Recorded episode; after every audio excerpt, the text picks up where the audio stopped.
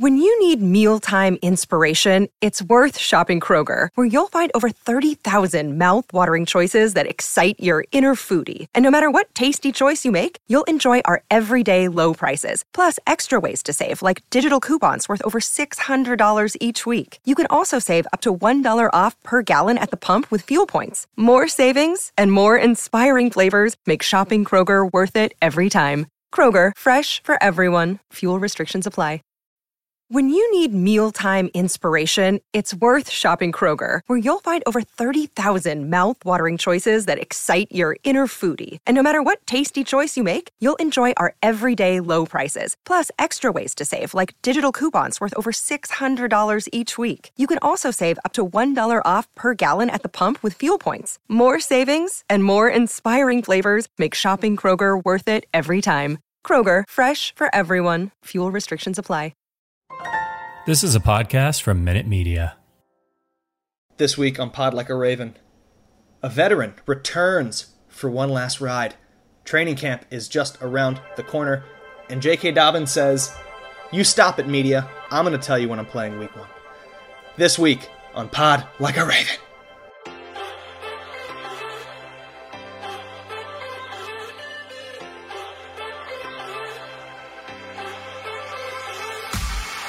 And welcome Like a Raven. I am Antonio Barbero. I'm under the weather. You may have already heard it. I may have sounded a little insane in that intro. Probably going to make some mistakes as we record. But I got to stay dedicated. I got that dog in me, as everyone's favorite expression is these days. So I got to come on here. Got to talk about the Ravens. Got to talk about the good news. And got to talk with my two guys. So let's bring them in here. Starting on the East Coast, Tim Horsey. Tim, how's it going? Oh my god, you, you with that dog and you just we could end the episode there. That's perfect. I'm doing well, my friend. I'm doing very very well. We're we're in the the dregs of summer. Uh, you know, some American sports fans like to call it the this week uh, right here the the slowest week of the year. Me in the soccer world, we're ramping up for probably the busiest season of all time. So I'm just mentally preparing myself for that. Um, I got so bored that I started Twitch streaming, so that's a thing. Uh, I've, I've had a total of like three list uh, three people watch at one time. Me be bad at Fall Guys, so that's fun. That's that's where we're at right now in the middle of July. So I'm excited to, to come on here and, and, and talk with you guys as well. I'm hip and cool, Tim. So I'm gonna ask. Uh, Twitch streaming is people are watching you while you play video games. They see what you That see is- on the screen, or they see you at the same time. Yeah. So this is the thing. If you don't know, Antonio is actually the cool one on this group. Jason and I are giant freaking nerds, um, and and yeah, that's what it is. It's it's I'm playing Fall Guys. I'm being bad at Fall Guys, and they can see really what they do. There's a camera here, so they watch me react to being bad, but then they basically just pay attention to my dog who sits on the couch behind. me. Okay, well that's good. That's, that's that sounds sounds like fun. Jace Evans on the West Coast. Were you one of his three? Uh, the, one of the three people watching? Uh, no, I'll have to subscribe though, or, uh, and follow. I am on Twitch. I have a Twitch account, so I, I very much uh, know what Tim's talking about. Uh, yeah, I mean, it, this is this is the the deep heart of the offseason. You could argue some of the biggest uh, Ravens news lately has been Marlon Humphrey discovering that the team's name uh, was named after the Raven, the iconic Edgar Allan Poe poem. Somehow, despite being one of the longest tenured members of the Ravens, Marlon did not know that. Uh, Lamar was been getting in beef with Bernard Pollard for hours the other night on Twitter. He also caused a stir by changing his profile picture and Twitter banner, profile picture on Instagram, Twitter banner uh, on his Twitter account to a photo featuring the, the phrase "I need money," which set off a whole news cycle in and of itself. Which he has now subsequently changed all those photos. Should I we just name the episode "I Need Money"? By the way, I, I'm, this is a live production meeting as we go. I think I'm just going to name the episode "I Need Money." It applies to many things. I need football, Tim. This stuff's driving me insane. I can't, I can't sit on Twitter and see this all day. I'm losing my mind. I, I need, I need real football things, and so I'm excited for this show, uh, where we can talk about, you know, actual uh, football matters related to the Ravens, and not just things, things their players tweet. The saddest part for me about Humphrey not knowing that the Ravens were named after the Edgar Allan Poe poem is that that means he doesn't listen to Pod Like a Raven because we've referenced Edgar Allan Poe so many times, and to for that that harsh of a realization to kick in midsummer, it just uh, it was a bummer. I get you know he has his own little show that he does uh, over uh, over at the castle with his own lounge or whatever it's called, getting real guests. But we'll get real guests uh, one day, one day. But for now, we're going to talk about some Raven news. And the biggest news of the last few weeks happened, I don't know, eight hours after we recorded uh, last two weeks ago. But we're going to bring it to you now because we want to talk about it. And it's Justin Houston finally re-signing with the Ravens on a one-year deal. Uh, coming this is coming from Brian McFarland at Ravens Salary Cap on Twitter. Justin Houston's one-year deal includes 3.5 million dollars against the cap for 2022, a base salary of 1.12 million, signing bonus of 2 million. A lot of numbers. Seems like modest deal. Good opportunity for Houston. Good opportunity for the Ravens. Right player, right price. Bring the veteran back.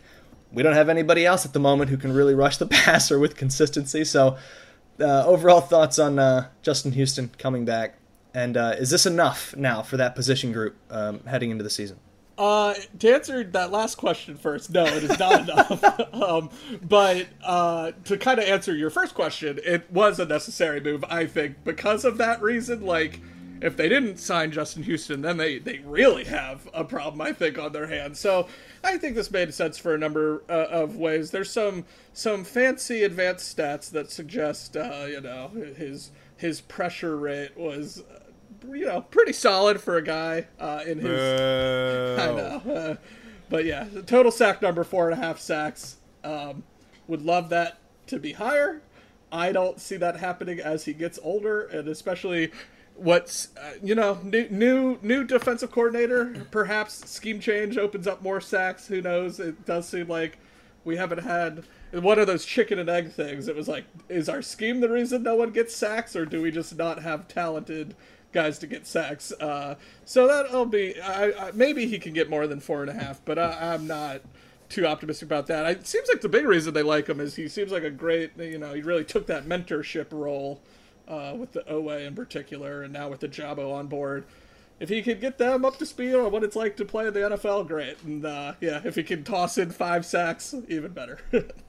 I love how people are trying to blame the scheme, which I like. I don't think it's a bad criticism. It probably is, but when the scheme is send eight guys all the time and you still don't get sacks, it's just. It maybe it still was the scheme, and it was just really, really telegraphed, and that's why it was easy enough to pick up, which is fine. But uh, yeah, I mean, I, it's expected. It's fine. I'm glad they did it. I, I would be. I feel like I would be in a much worse position if they didn't have a veteran presence who they kind of knew what they have with him not there in Justin Houston.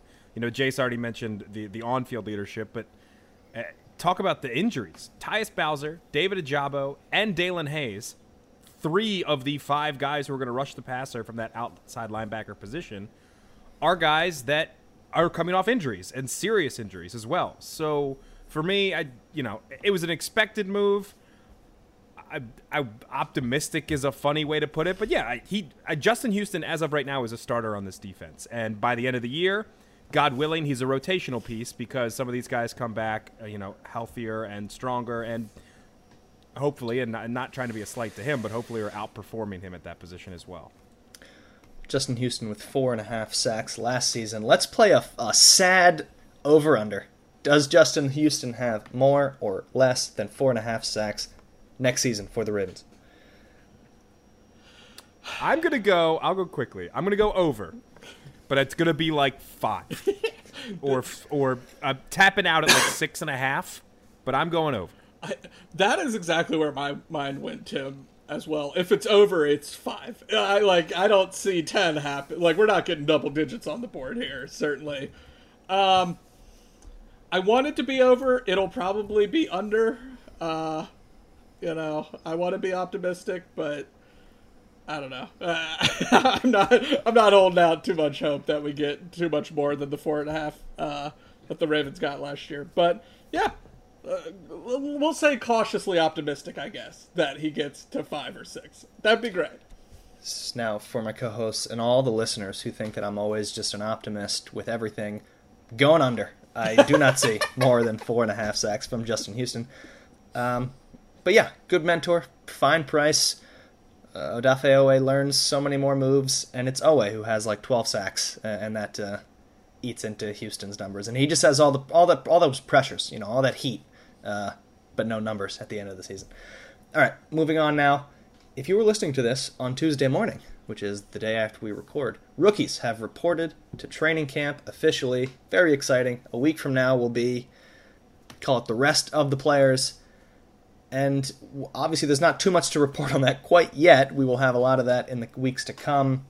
But the one thing that I do want to talk about, I teased it in the last episode, so I'm gonna, you know, I'll be damned. I'm gonna bring it up in this episode. It's the James Proche Award, and this is a player who has all the positive buzz during training camp, is, you know, on the field before practice, and is the last guy off the field after practice. Is working the jugs machine. Uh, the the bot, he's in the best shape of his life. Uh, all those good things that we hear and we're gonna we're gonna pick a player as opposed to you know who was that player this season because we haven't had training camp yet. We're gonna do who do we want that player to be, but who then actually has a great season. Who do we want? We have to pick one player. It cannot be an existing star on the team. You can't pick Lamar Jackson because he's gonna look good in camp and then he's probably gonna have a very good season. I'm talking the the, the either the rookies or the underrated players or the players who haven't shown much in their first few seasons if you could pick one guy, Jace and Tim, who you would love to look great in camp and then follow that up by having a career season, who would you pick? So I had a few names uh, for this category. One name that immediately came to mind was Ben Cleveland, uh, certainly in the the battle for left guard. Another Great name choice. I had that I thought I'd go with was Rashod Bateman, but that almost seems too obvious because, uh, you know, the Ravens need Rashod Bateman to be good. I feel like. So the answer I'm gonna go, maybe a little off the board, uh, but is Jordan Stout, punter, drafted by the Ravens. Uh, I'm looking to see some big bombs from the social media team on the feed, and the reason I want him to to to, to grab this award is because I just don't need Ravens Twitter freaking out about Sam Koch coming back and all that all this offseason. You know, we don't need to put undue pressure on this rookie punter. Just go out, bomb putts, and don't drop holds, and everything will be okay. so that is why, for me, I want Jordan Stout uh, is is my pick for uh, James Proche watch because I think he's going to find his way into, you know, when there's no one else on the practice fields but the kickers and punters. They'll, they'll throw some punt footage up on on the Instagram and the Twitter accounts, and uh, yeah, I'm looking forward to it. So that's why he's my pick. I absolutely love that pick. and for somebody that loves offensive line, defensive line, and punting, I, I could not, I can't believe I didn't even think of, of Jordan Stout. That's so smart.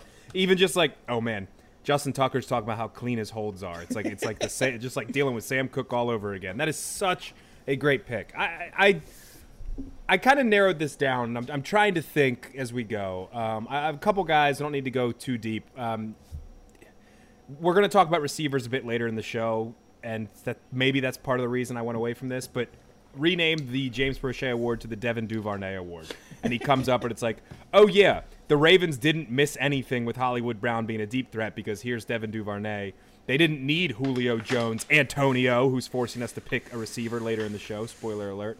Um, so Devin Duvernay was on there, but you know that's a that's an Antonio wide receiver sexy pick. I don't like that very much. Um, Odafe Oweh, probably too much of a quote unquote star on this team, although I wouldn't really say that. Of holy crap, he looks great, and then he comes out and has you know 14 sacks, and it's just like oh man, the Ravens got their guy. Here he comes. Um, I think that would be interesting as well. One guy who I don't want to talk about yet because I know as we get closer to the season, we're going to do who is your breakout player, uh, who, who's the guy that's going to really step up. It's Justin Madubuike. Mark it here, July 18th, as as we record. He is going to be by the end of the season the star of that defensive line over the likes of Calais Campbell. Madubuike is going to be the guy that you're thinking of in the middle of the defense uh, in the trenches for me.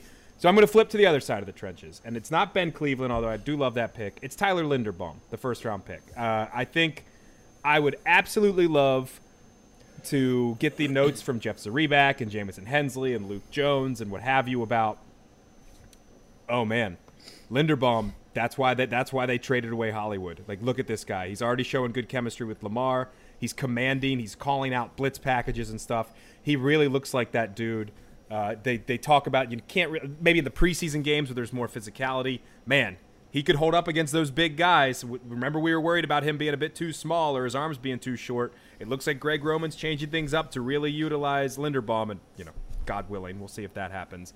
And then by by the end of the year, we're talking about, oh my God, they just drafted Creed Humphrey, like like the Chiefs did, guy that they drafted in the draft, had some concerns, went a little bit later than he should have, and now is like, oh yeah, this guy's probably top two center in the National Football League if we could just get Linderbaum to be at that level where we're talking about him with Jason Kelce and Humphrey and all these other guys immediately, uh, it would be. I mean, come on! I'm getting the Linderbaum jersey next year. Like we're having the 64 on the back. Let's go. Um, so, uh, yeah, that that one for me is probably my. I would love the Proche Award, but to work out. The problem is the thing about the James Proche Award that Antonio kind of took away from this conversation is that the part of the award is that it doesn't work out. It's the guy in training camp that's supposed to be like, "Holy crap, Ravens Twitter's freaking out," and then it just doesn't work. So you know, ever the optimist, Mr. Barbero. Let's see, but for me, yeah, the, the big man out of Iowa. Let's let's hope that he turns into an absolute stud. It's summertime. It's warm. You know, I didn't want to have the who do we think who it. do we think is going to bomb uh, this this it. off season. Fair enough. Uh, a few, yeah, a few guys. I mean, you would love, you would love for this to be Patrick Queen. Uh, I don't think it's going to happen. I don't, I don't expect it to happen, so I'm not choosing him. I almost wanted to give the James Proche Award to James Proche because we need help in the in the wide receiver room because it is a shambolic group of players at this moment in time, and that's why we're talking wide receivers later in this episode. If Rashod Bateman pulls a hamstring, it is a horrendous room of talent, so it could be one of those guys. But I'm going to sort of do like a, a, a 1B of that. And, you know, I'm cheating at my own game, but well, whatever. You know, it's July. My player who I want to get the James Proche Award and then have a great season is tight end 2. And I don't care who it is. Mark Andrews is going to be triple teamed all season if these are the wide receivers that are on this team. So we better have someone else step up on the other side of the line, on the other side in the slot, whatever. And it could be Nick Boyle. Not really the pass catcher, but would help the you know the tight end group, would help the offense move. Could be Charlie Kolar, could be Isaiah Likely. Isaiah Likely season, baby. I don't, Let's go. I don't care. I want one of them to look amazing in camp and then have a really good season. For Boyle, that version is just is healthy, is back to being what he was before the injury. For Isaiah Likely, it's look at this other playmaker that we now have in the exact position that Lamar Jackson loves to throw the football to. Charlie Kolar, turn some heads, have the soft hands, you know, make contested catches on third down. Just somebody. Uh, and that'll help resolve the passing game just a little bit while the Ravens figure out what to do with wide receivers. Um, yeah, so those are our nominees. May they look good in camp and prosper. Next up in Ravens news is uh, oh, it's it's some hot, sizzling takes in the media about J.K. Dobbins. I'm going to turn to Tim on this one because he found it, I think, like right before we started to record. Uh, some reports, Tim, that J.K. Dobbins would not be ready for week one, but then J.K. himself stepping in to, to counter that old media. Yeah, so I, I wouldn't even. It wasn't necessarily even hot takes. Uh, the NFL Network team is back on Monday, reporting, and Ian Rapoport, uh, obviously their their insider there, Adam Schefter, if you're not really an NFL Network person, uh, said that it's no sure thing that Dobbins is cleared to play when the season opens. This comes from the article on NFL.com, written by Kevin Patra. Uh, here from Rapoport, quote.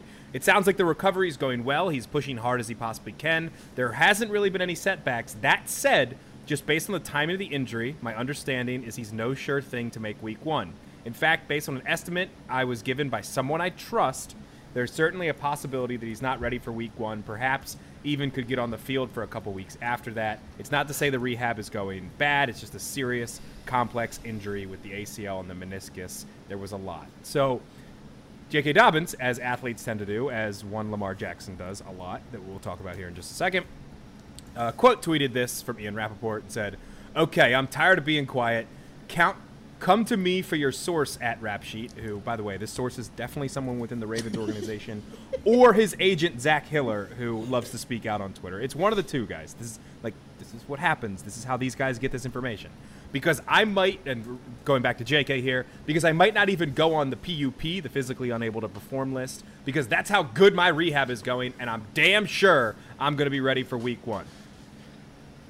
I, I don't know what to make of any of this. Like, it's it's funny, know. Everybody's posting the JK meme of if you didn't, if you haven't seen the video of JK working out and absolutely bodying one of the guys holding a tackling dummy for him, like just, I'm pretty sure concussing this man, this poor guy, with with a stiff arm or like a shoulder charge. You know, I, I think you guys will echo the sentiment I have. If if this source and Rap Sheet obviously will never give this up, if this source is someone who is part of the medical staff or is part of the coaching staff who says we're going to wait. We have, first of all, the Jets, and we also have Mike Davis and Gus Edwards is probably ready, and we can give some carries to the young guy Tyler Badie. Maybe we just save JK for a couple weeks. I'm more than fine with that. Uh, and really don't need JK going to make a stink about how you know about I need to play week one because I need to get my 150 rushing yards against the Jets.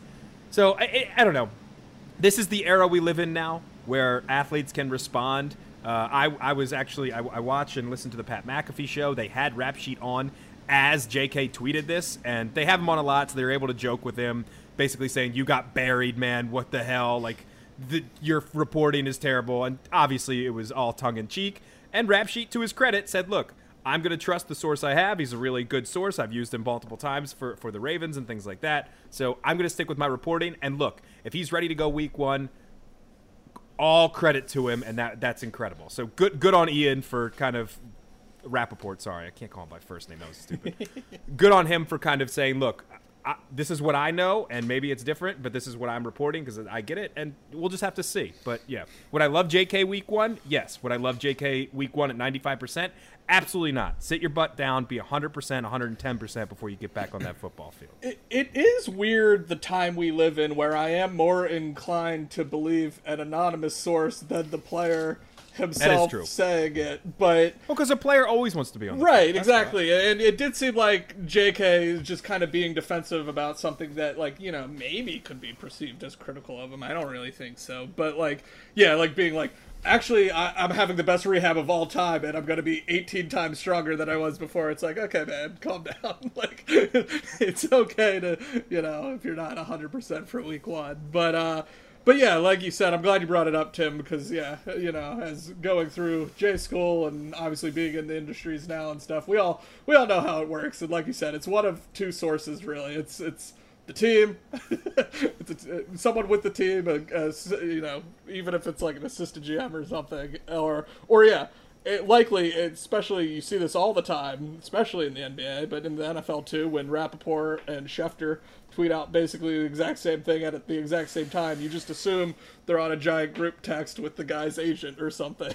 so and they say you can send this out at 11:57 a.m. on this day. Yeah. So so yeah, I, it does seem to me like he's not. You know, it is just no sure thing, like they said. Uh, that you know, it makes some sense. If the injury was that serious, he suffered it the last preseason game, so it hasn't even been a year yet. So, yeah, so I'm inclined to believe that he, he might not be ready, and that's a bummer. But we kind of talked about that possibility, uh, I believe, on our last show, um, maybe two shows ago. But uh, I, I do think the Ravens have done a better job preparing to not have J.K. Uh, certainly, I mean, there's no way to prepare for what happened last season, but I, I think the contingency plans they put in place, you know, they, drafted a guy that they like who was productive in in the SEC, I think that's even a better option than just Ty'Son Williams, who you know I think we all think didn't get the fairest shake in the world. But I think you have to like what you know Badie's done and did in college and has done in, in training camp. So I, I think they're just more prepared for it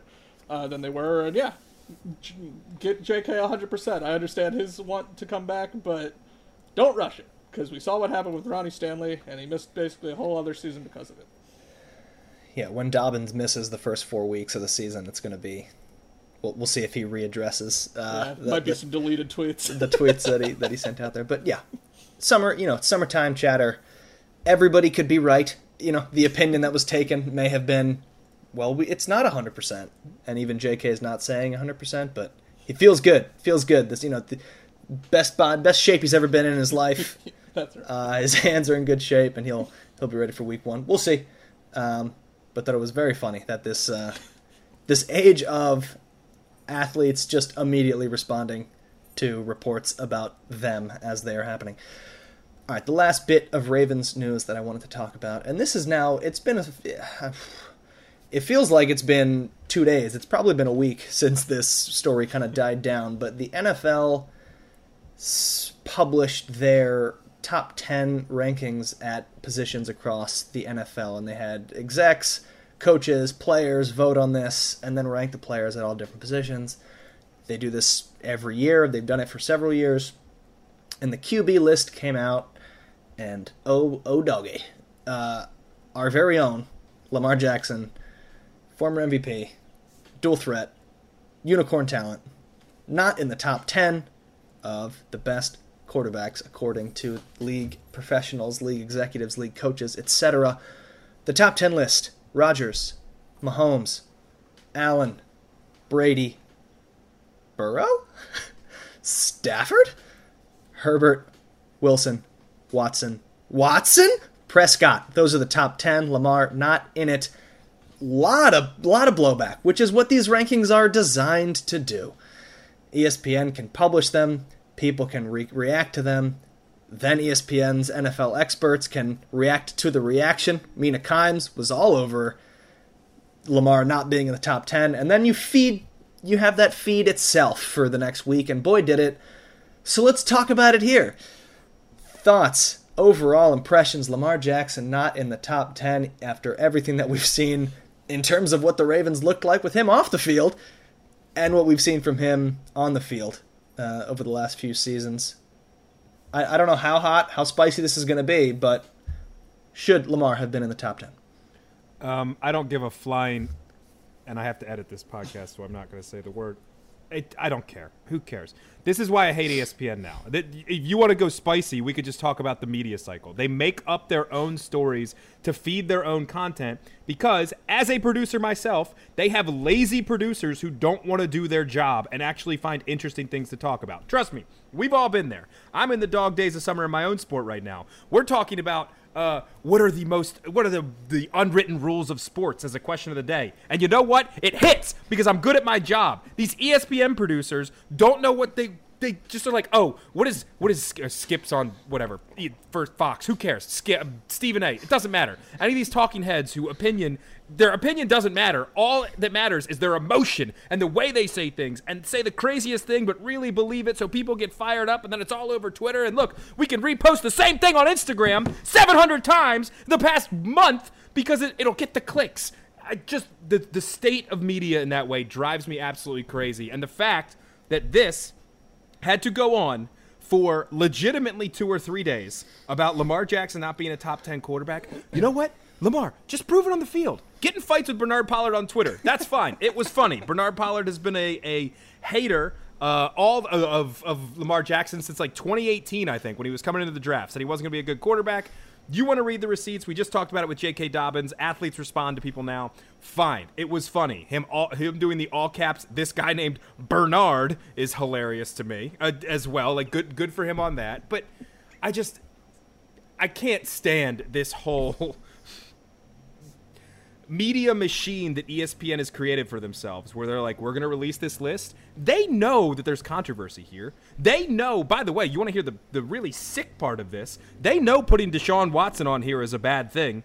Like, don't don't be naive to this, folks. They know that that's going to stir controversy, which some of their own people are going to have to talk about and confront, a la Amina Kimes as well they they know this is an issue and they're going to do it anyway because it's going to get the clicks and they can sit on their lazy butt for three days and be like, oh, what are we going to talk about in the A block? Oh, you know, the, the quarterback list again. I guess we can just do that. You know, we could do something creative and construct. Nah, nah, nah, nah. Quarterback list. It gets people fired up. Ratings, ratings, ratings.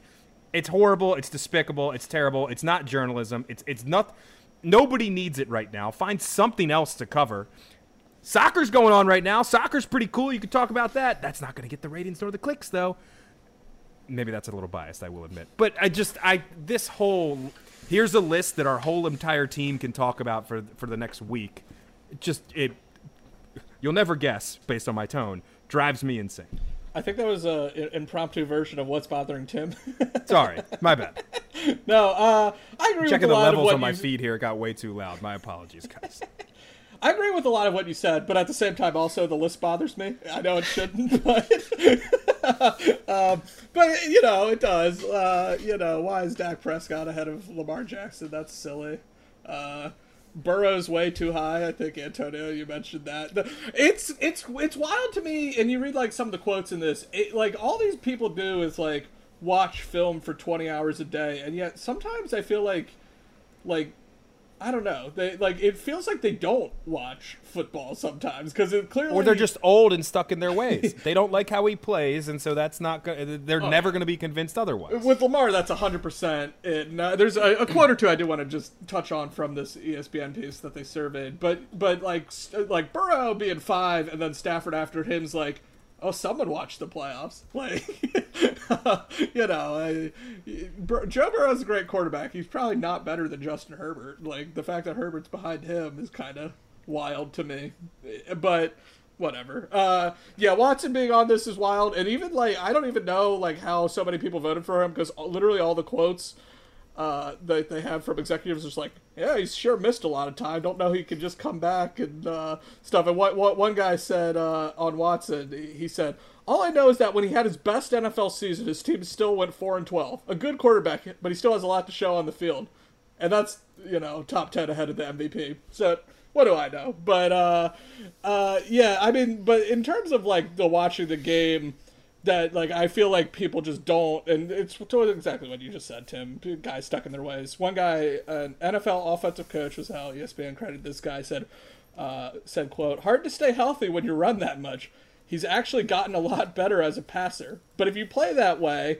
And it's a close game and you're down, it's really hard to win because you're asked to do what you only minor in, not major in. That's passing the ball when they know you're going to pass it. This guy did not watch a Ravens game last season when they came back from like 14 points down multiple times with Jackson throwing for 350 plus yards against the Colts. He did it on Monday Night Football against the Vikings. He did it. Uh, the injury that he suffered was a sack in the pocket. he got his ankle just hit on a sack. Uh, like just a normal drop back. It had nothing to do with running around and scrambling and getting popped. He just got hit, and it, you know he got a bad ankle injury. Uh, and then like another guy, you know, this is uh, uh, the other quote they have in the ESPN piece is an NFC personnel evaluator said, "Innately competitive, driven, and mentally tougher than just about anybody."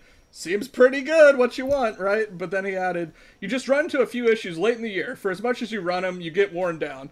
Which I think is also going back to the Titans' playoff loss, which I feel like no one also watched that game because Lamar Jackson had 536 total yards and was the only good part of that team. Didn't he wasn't he was the one who dropped like 15 passes that game. But I digress. he, it just drives me nuts, and I feel like yeah, it's exactly what Tim said. It's guys who had made their opinion up on him uh, in 2018 going into the draft and just haven't, you know. I mean, even the one guy's like he's a better passer, but you know, I, I he's not in the top ten. it's, it's crazy to me. So I, yeah, I, go- almost didn't do this section in this episode this week, yeah. and I'm I glad. and I'm glad that I did. I'm so glad that I did because I got a what's bothering Tim. I got a what's bothering Jace. Uh, yeah, the Watson thing. Like this list is kind of geared toward, uh, you know, what have you done for me lately? Which is how we get Burrow so high and how we get Matthew Stafford so high. And then we also have Deshaun Watson at nine when he didn't play the entire previous season. It's very odd. It's very strange. I, you know, let's. Can, how many times can we print this out and send it to Lamar for him to put just plaster all over the locker Oh, room? he's seen it. He's seen it. Don't worry about that. because that's the greatest thing I think we can take away from it is that he's ranked not high enough, and that'll get him, you know, angry to perform and earn a half a billion dollar contract that the Ravens won't be able to afford, and then all of our dreams are crushed. But anyway, uh, yeah, wanted to bring this up, wanted to touch on it. It is, it's, it's sort of like stupid fun over the summer uh, that ESPN creates because they want the NFL to be a year long talking point, but. It's on you, Lamar. Let's let's see let's see you be uh, top three, top two. Dare I say first overall uh, on next year's list. after you have that Super Bowl MVP trophy to, to, to show off. All right, that's it for Ravens news. We're to do the random Raven, then we're to touch on a little bit of NFL and play the wide receiver game. Tim, you are up this week with the random Raven, so who do you have for us? The wide receiver game is such a Antonio game. I love it. Um, this one actually, you guys will get this one. I, I am fully confident. Uh, I, it wasn't on the list. I was I was a, a, tad surprised, although this guy might be just above random Raven. But you know, we are kind of scratching at the bottom of the barrel here as well. I was actually moving a friend of mine this weekend um, into a new place, and we found an old like tiny little uh, not nerf but like squishy football signed by this player. And so i thought you know what? I need to i need to put this guy in here. So the clues aren't super vague. Uh, they might be vague to the listener. Uh, i know you two will uh, you guys might have this from moment two to be honest. Uh, so let's let's get into it here.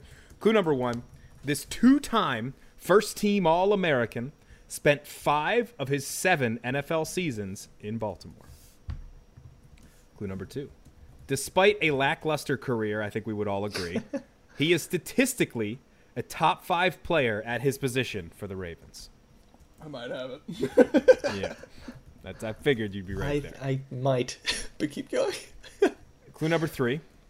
Even though he was a first round pick, he was the fifth player taken at his position, including the player selected right before him, Matt Jones out of Arkansas. That didn't work out, by the way. You no. can read you can read up on that one. I'm not gonna, you know. Clue number four. He has the exact same name of a much more famous player at his position, but the two are not related. I tried, like I looked, and I thought they were related. They are definitely not, or it, I couldn't find anything, and you would think that would be easy to find. And clue number five. He wore the same number as the Ravens' current best receiving option. It, it's so funny because I went to the wrong player at first when you said that. when you said the best that's receiver, bad. that's some optimism. That's some optimism for uh, for next season because yeah, I went to like, what number did Rashod Bateman change? it's exactly what I thought of. That is exactly what I thought of, but uh, not yet. All right, well that's a fantastic random Raven. Yeah, I think I think I have him. I might be overconfident with this, but I think I have him. Jace will definitely have him, uh, and we'll uh, we'll have Tim reveal that at the end of the episode. All right, a couple of things in the NFL. The first one is a fun one, and it's reportedly Orlando Brown and the Chiefs cannot reach a long term extension, and Orlando Brown will play on the franchise tag next season. Orlando Brown, former Ravens right tackle, who is a left tackle, traded to the Chiefs for a first round draft pick.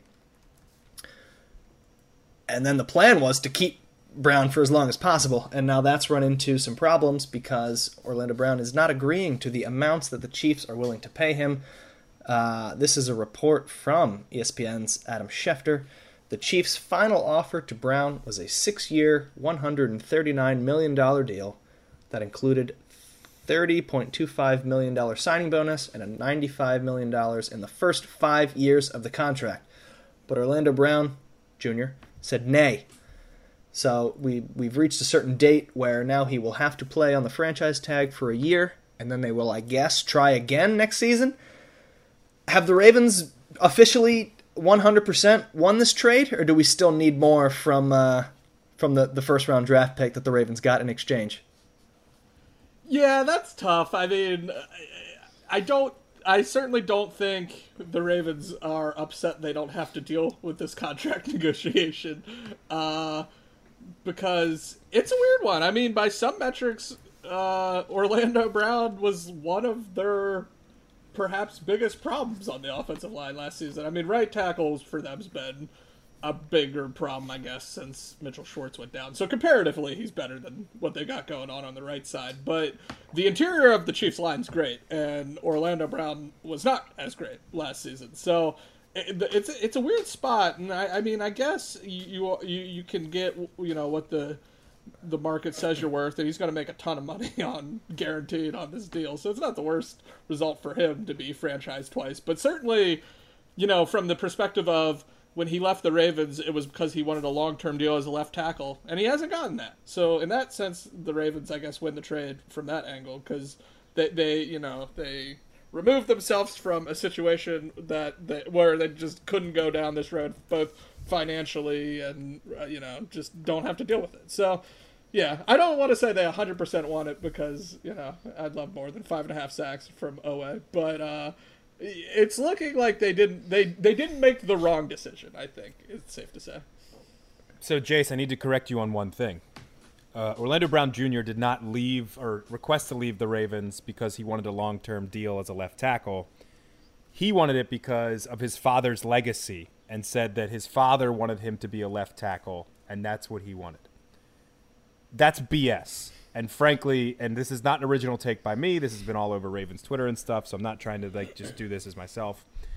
He used his father, who, by the way, if you don't know, Orlando Brown Sr., who uh, unfortunately is no longer with us, who played for the Ravens for a very long time, Zeus. Um, he used his father to avoid the criticism of, "Hey, I just want more money."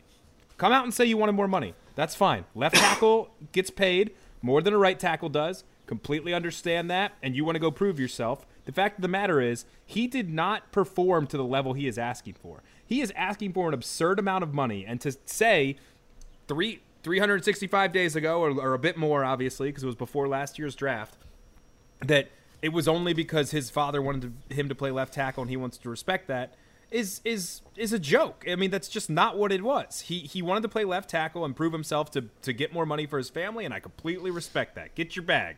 These owners have plenty of money. They can they can part with some. Bisciotti, Lamar, just that that kind of sickens is probably too strong, but that just makes me uneasy a little bit. And you know what? He's not good enough for what he's trying to get. And this is and this I think the Ravens have ultimately won this trade. One, because I believe in in Odafe Oweh, but two, can you imagine the Ravens dealing with this headache right now? They already have dealing with a headache. Is Lamar's not a headache, but they're dealing with every day the national media being like, "Well, Lamar Jackson hasn't signed a contract, and what happens if Lamar doesn't sign a contract? And what will do Lamar do? No contract, contract, Lamar, Lamar, contract, Lamar, contract." And then you'd have to throw in the Orlando Brown stuff on top of that. The the Ravens got a good player. We know this already, and barring injury, I think out flat outright they have won this trade based on the nonsense headache that Orlando Brown Jr. is putting the Chiefs through right now. Well, and just to, you nailed it. Like declining the deal that was offered to him, like is a good bit of money, and I completely agree with you. It, it, I, I don't see him getting more than that. I mean, hopefully. I mean, I guess when you consider guarantees and stuff on the franchise tag and all that, but like it does seem like a good deal for him. And to to kind of speak to the point you said, Tim, if you Google Orlando Brown Jr. right now, the top two uh, top stories results on Google are from Arrowhead Report uh, is Orlando Brown Jr. declining offer is net positive for KC Chiefs. And then the other is an NFL.com headline that says, quote unquote, frustration for Chiefs over long term deal talks with Orlando Brown. So, you know, that's not where you. Oh, and then wait a minute. Hold on. Hold on. Be. NFL ex- from Chiefs Wire, which is, I believe, USA Today. Jace, correct me if I'm wrong. Yep. At NFL executives rank Chiefs left tackle Orlando Brown Jr. outside of the top 10. so he's not worth what he's asking for. And this happens all the time in the NFL. I understand that. But this is just, it sucks because he was so good as a right tackle. Like, well, he's, he's so, he is so a good. good. player, but he's not a great left tackle. He's and not that's what, what he, he, what he wants to be paid as. Yeah. He's going to play. Oh, I just had it in front of me and I've lost it. He's playing under the franchise tag. I believe it's 16 million. It's it's either 13 or 16. So uh, a comfortable amount for one year, and then I suppose they'll try all over again. Uh, Orlando Brown has not been afraid of you know prove it seasons, so yeah, I'm sure he relishes this, and then we'll see where they're at uh, a year from now. But yeah, interesting stuff out of Kansas City as the Chiefs try to return to their what 17th AFC Championship game in. Uh, all right, and now we're going to turn to I don't know. I guess my favorite position. It's not my favorite position, but I, I, I do I do bring it up quite a bit because it's like my long lost love, uh, the Ravens having a number one wide receiver. It's just it's never happened. It's so far away all the time. So we're going to start by talking about good wide receivers, and then we're going to talk about the Ravens' room of wide receivers and what needs to happen. So Uh, the initial thought for this was just Justin Jefferson, wide receiver for Minnesota.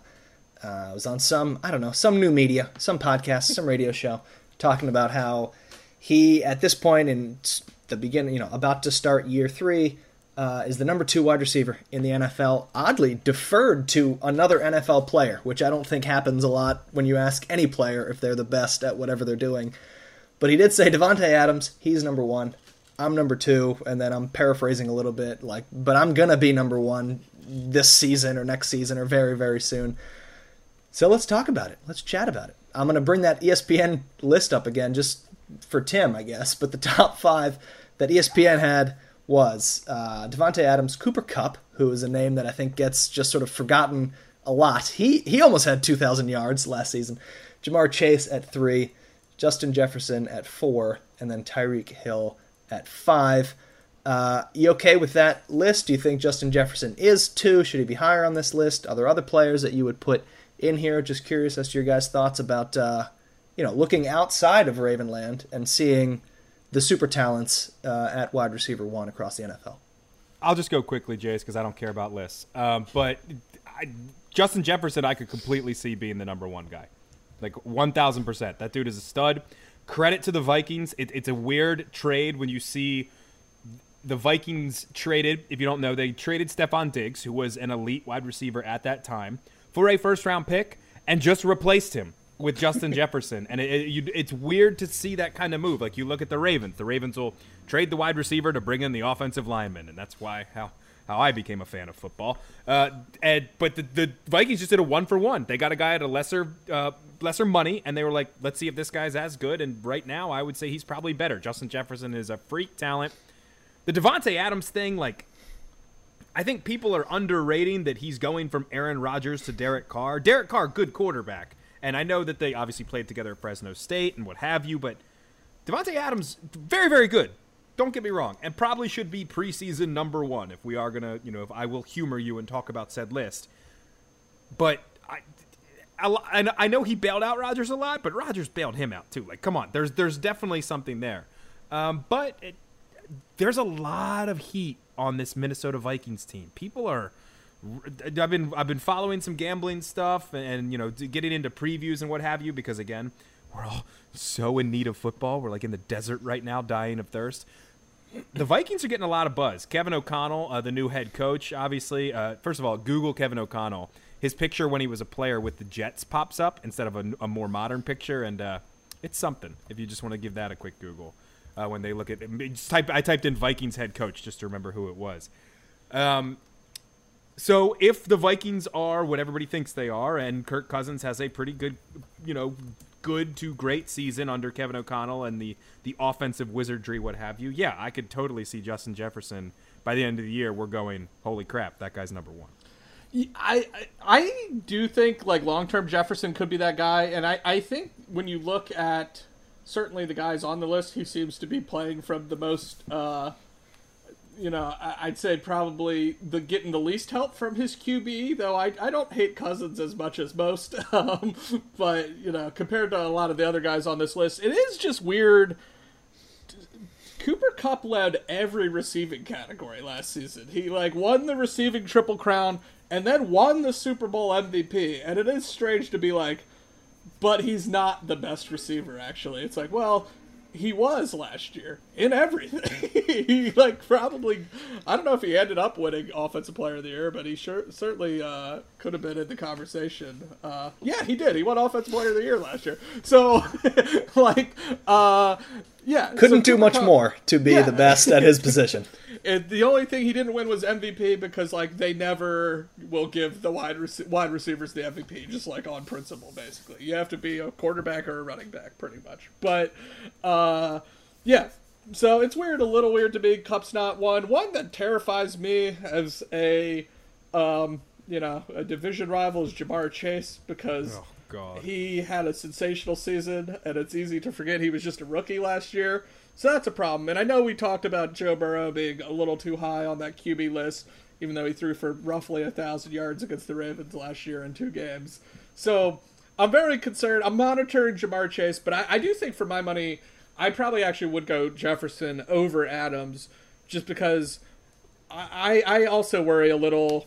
It's an age thing, partly. Jefferson's a lot younger, but also just like um, with Adams. Yeah, I don't know what you know. He was Aaron Rodgers' security blanket, but you know Rodgers is also pr- pretty damn good. He could, he if you can put a ball where Aaron Rodgers can put a ball, so. I- I'm a little worried about that drop off too for Adams. So I'd probably go Jefferson over Adams. I think he's really good. It is rare, like you said, that Diggs trade's crazy. Diggs was eighth in the NFL in receiving yards last year. Uh, and just, I guess, to put a Ravens bow on this, this was a good reminder for me because I'd completely forgotten that when you look at just sort by yards last season, Mark Andrews was sixth in the NFL in, in receiving yards last season. So you know, uh, that's the Ravens got that at least, uh, if if not an actual, you know, wide receiver. Few numbers I want to follow up with. Justin Jefferson in two seasons has 3,000 receiving yards, 196 receptions, and 17 touchdowns. Was drafted. Uh, what is it? I'm looking at the pick here. 22nd. So not even not a top five, not a top 10 guy. Cooper Kupp a third round pick. Davante Adams a second round pick. These guys are there. They're they're in. They're available.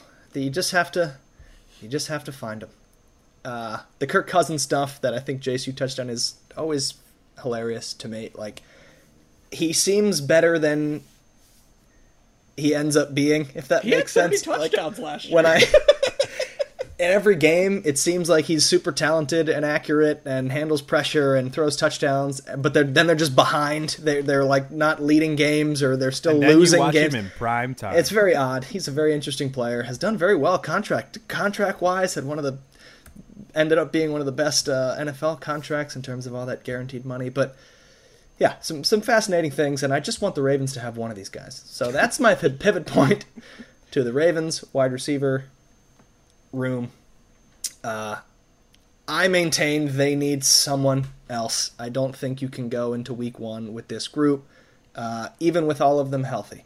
Uh, I think you have question marks basically at wide receiver one through four uh, at the various stages of what they've produced and what they've proven. But the Ravens will wait and wait and wait and then probably sign somebody in August or something like that. So I figured we should touch on the free agents that are available at this moment because we know they're not going to trade for a wide receiver at this stage. Uh, Jeff Zrebiec had a very good piece on uh, the Athletic where he essentially went through the position groups and he analyzed which position group got better, which one got worse, which one stayed the same uh, through the offseason. And with the trading of Hollywood Brown, he obviously said that the Ravens wide receiver group is worse than it was a season ago. So they got to add somebody, guys. Uh, Odell Beckham Jr. is available. Will Fuller is available. Julio Jones is there. T.Y. Hilton, if he's I don't know healthy, if he doesn't have like a splinter or something that that's gonna make him be out for a few weeks. Emmanuel Sanders uh, is there. That was a name that I was sort of surprised to like realize I forgot all about Emmanuel Sanders. He played last year and had pretty good numbers in Buffalo, or someone else. So I turned to my co-hosts. First of all, I mean, disagree with me if you feel you know strongly that we do not need another wide receiver at this point in time. Otherwise, what is the solution? What is the who is the stopgap? Who is the safest move for this uh, group of guys? And what do the Ravens have to do at wide receiver before Week One?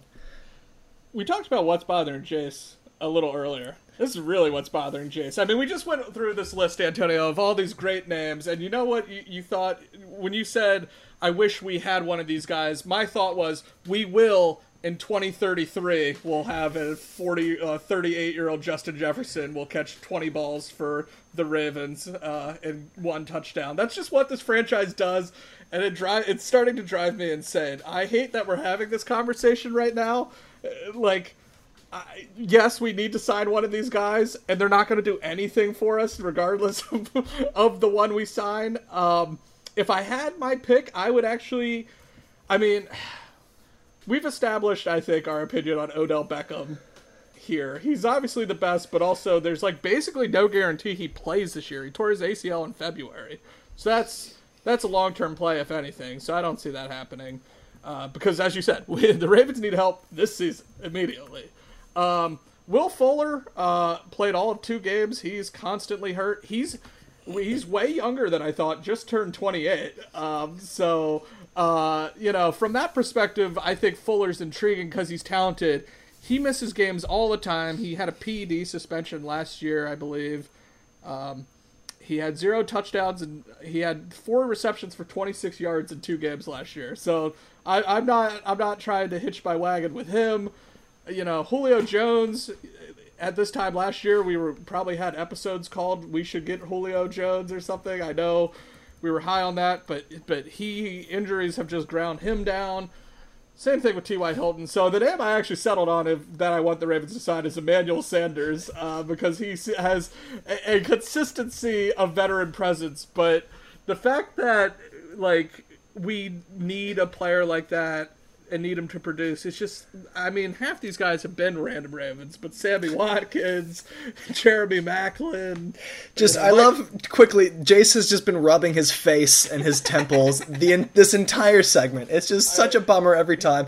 Please continue. I mean, I wrote out some things that just made me sad. So one was you look at who the Ravens have added. That's a drop. On, on I wrote out some things that made me sad.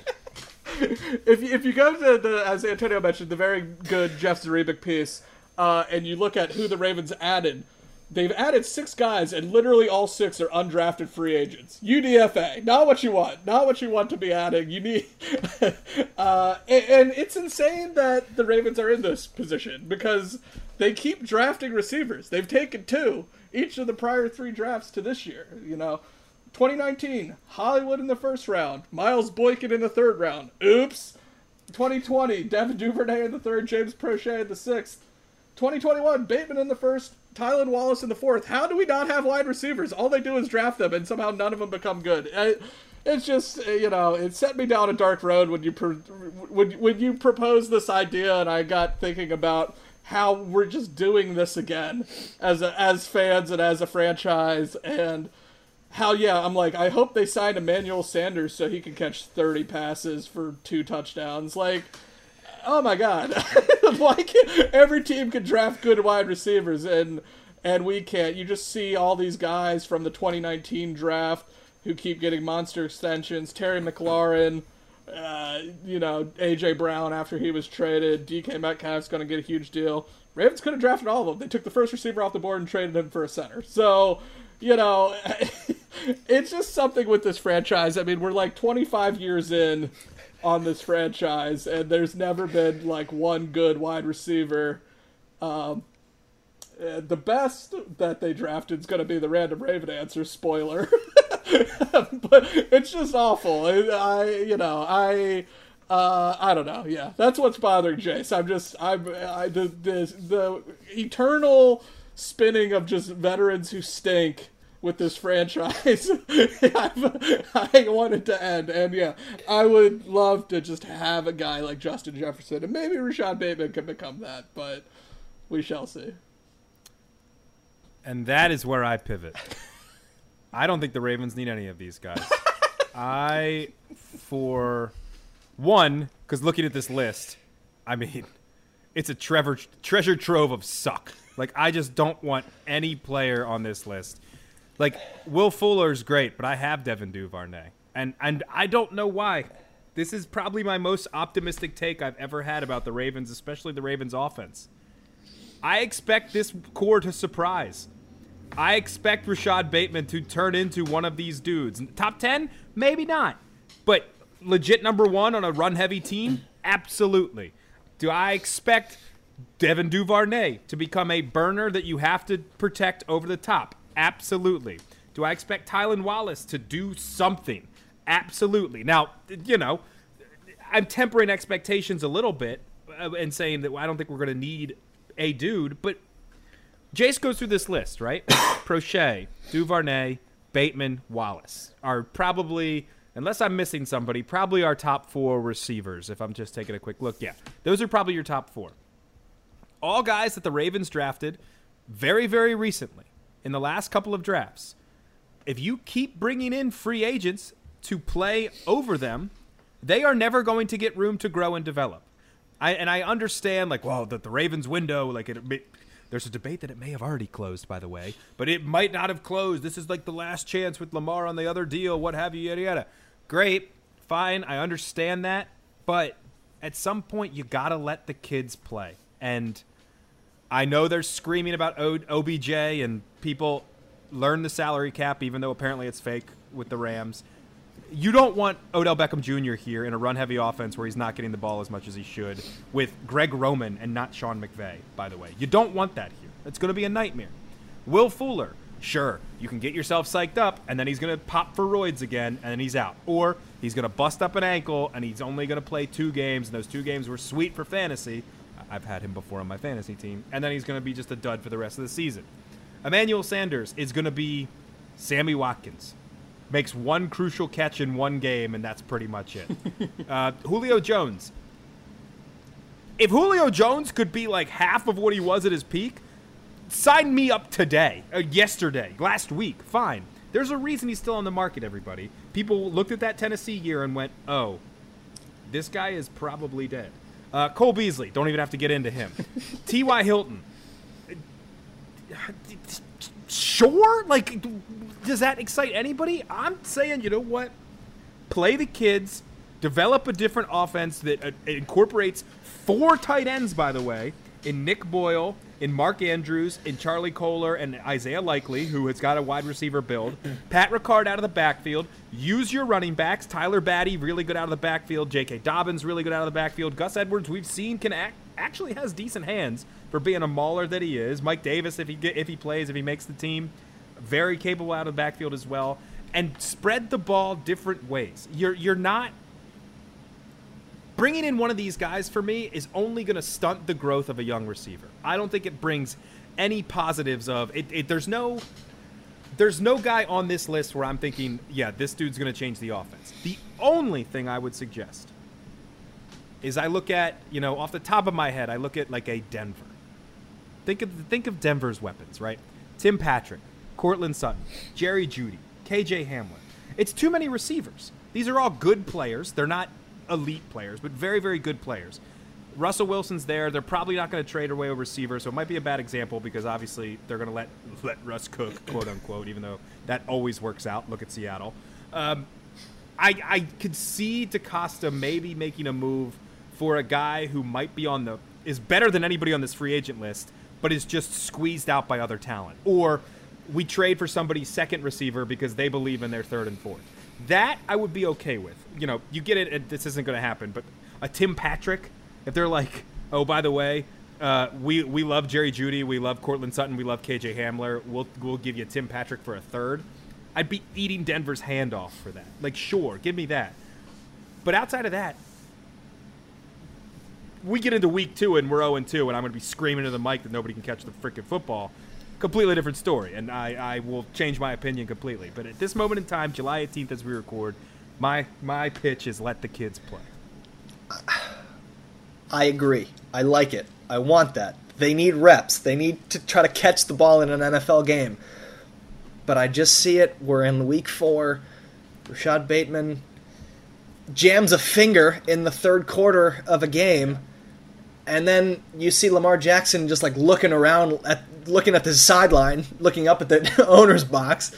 Like, are you kidding me? This is what we're this is what we're working with at this point. Andrews has got 18 players covering him, and he's got to hit Tylan Wallace across the mid. Like I, I just see it going so badly so quickly, and it's. Ah, I can't believe I'm going to say this. I cannot believe I'm going to say this. This is July Antonio talking. Odell Beckham Jr. is the best solution. Even if he doesn't start the season, you let your this crop of untested young receivers start the year. You have Odell Beckham get into, you know, playing shape, I guess. And if that experiment is a disaster, you have a bona fide wide receiver in the wings ready to come at some point during the season. Now, while he's rehabbing, you keep him miles away from Baltimore. I don't want him talking to anybody. I don't I don't want him hanging out with anybody. No post-game club nights, any of that stuff.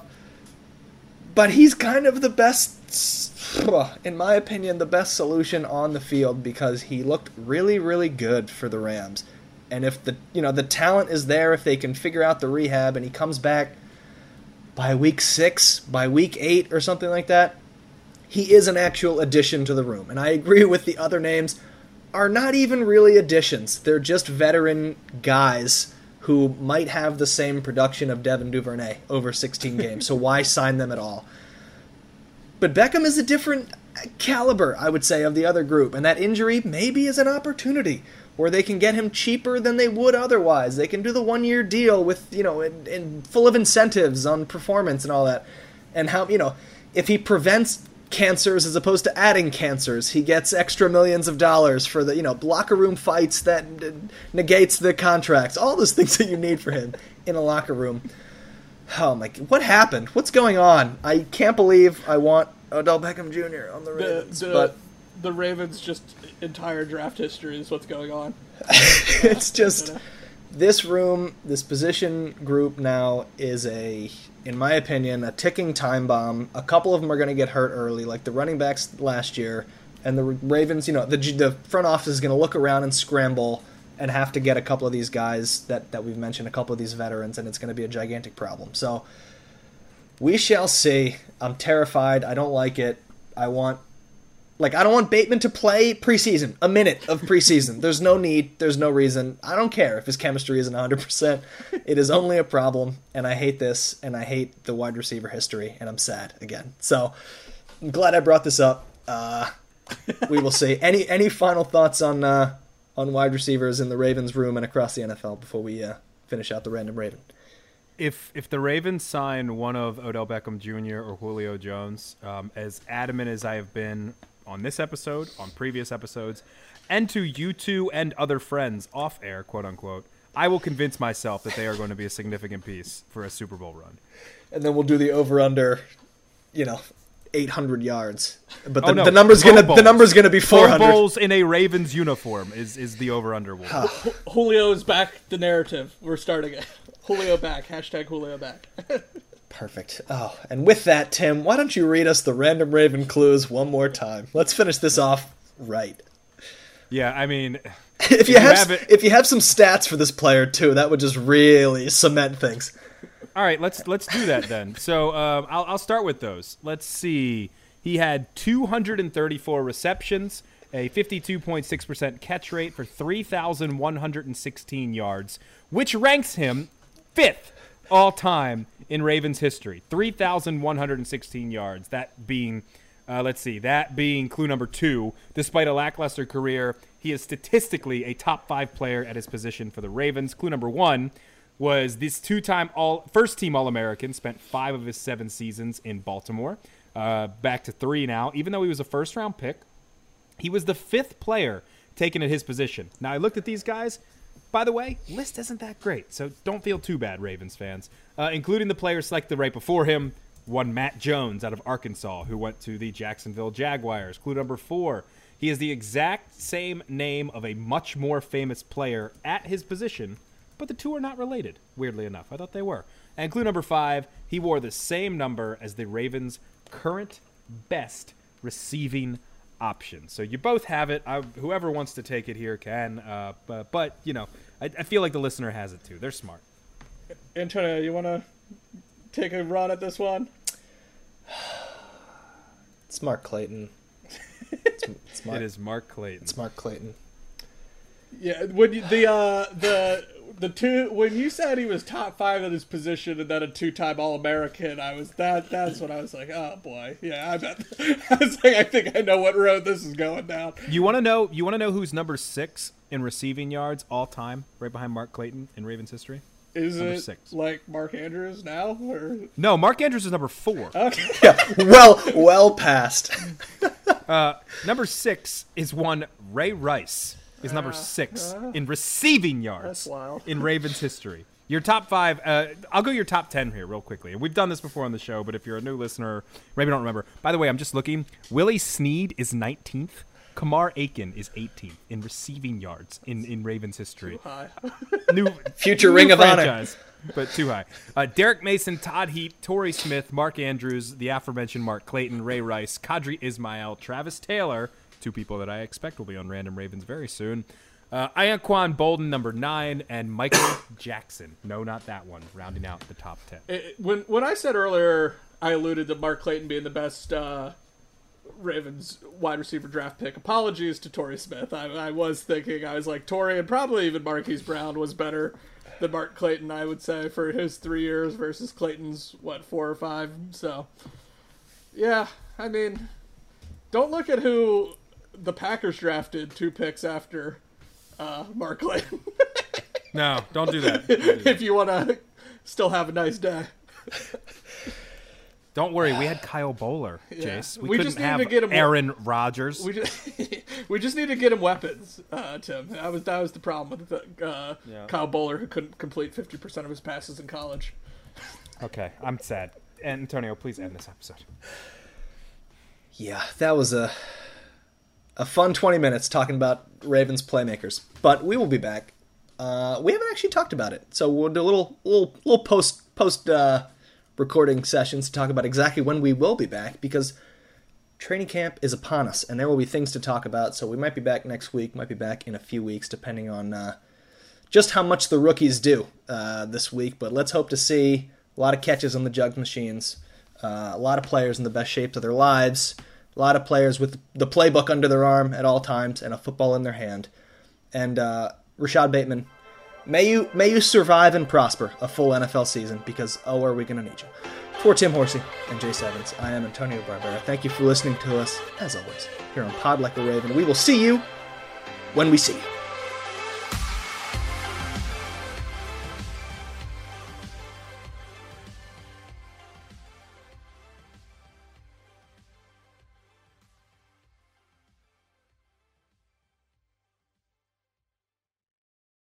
You know how to book flights and hotels. All you're missing is a tool to plan the travel experiences you'll have once you arrive. That's why you need Viator. Book guided tours, excursions, and more in one place. There are over 300,000 travel experiences to choose from, so you can find something for everyone. And Viator offers free cancellation and 24 7 customer support for worry free travel. Download the Viator app now and use code Viator10 for 10% off your first booking in the app. Find travel experiences for you. Do more with Viator. When you need mealtime inspiration, it's worth shopping Kroger, where you'll find over 30,000 mouthwatering choices that excite your inner foodie. And no matter what tasty choice you make, you'll enjoy our everyday low prices, plus extra ways to save, like digital coupons worth over $600 each week. You can also save up to $1 off per gallon at the pump with fuel points. More savings and more inspiring flavors make shopping Kroger worth it every time. Kroger, fresh for everyone. Fuel restrictions apply.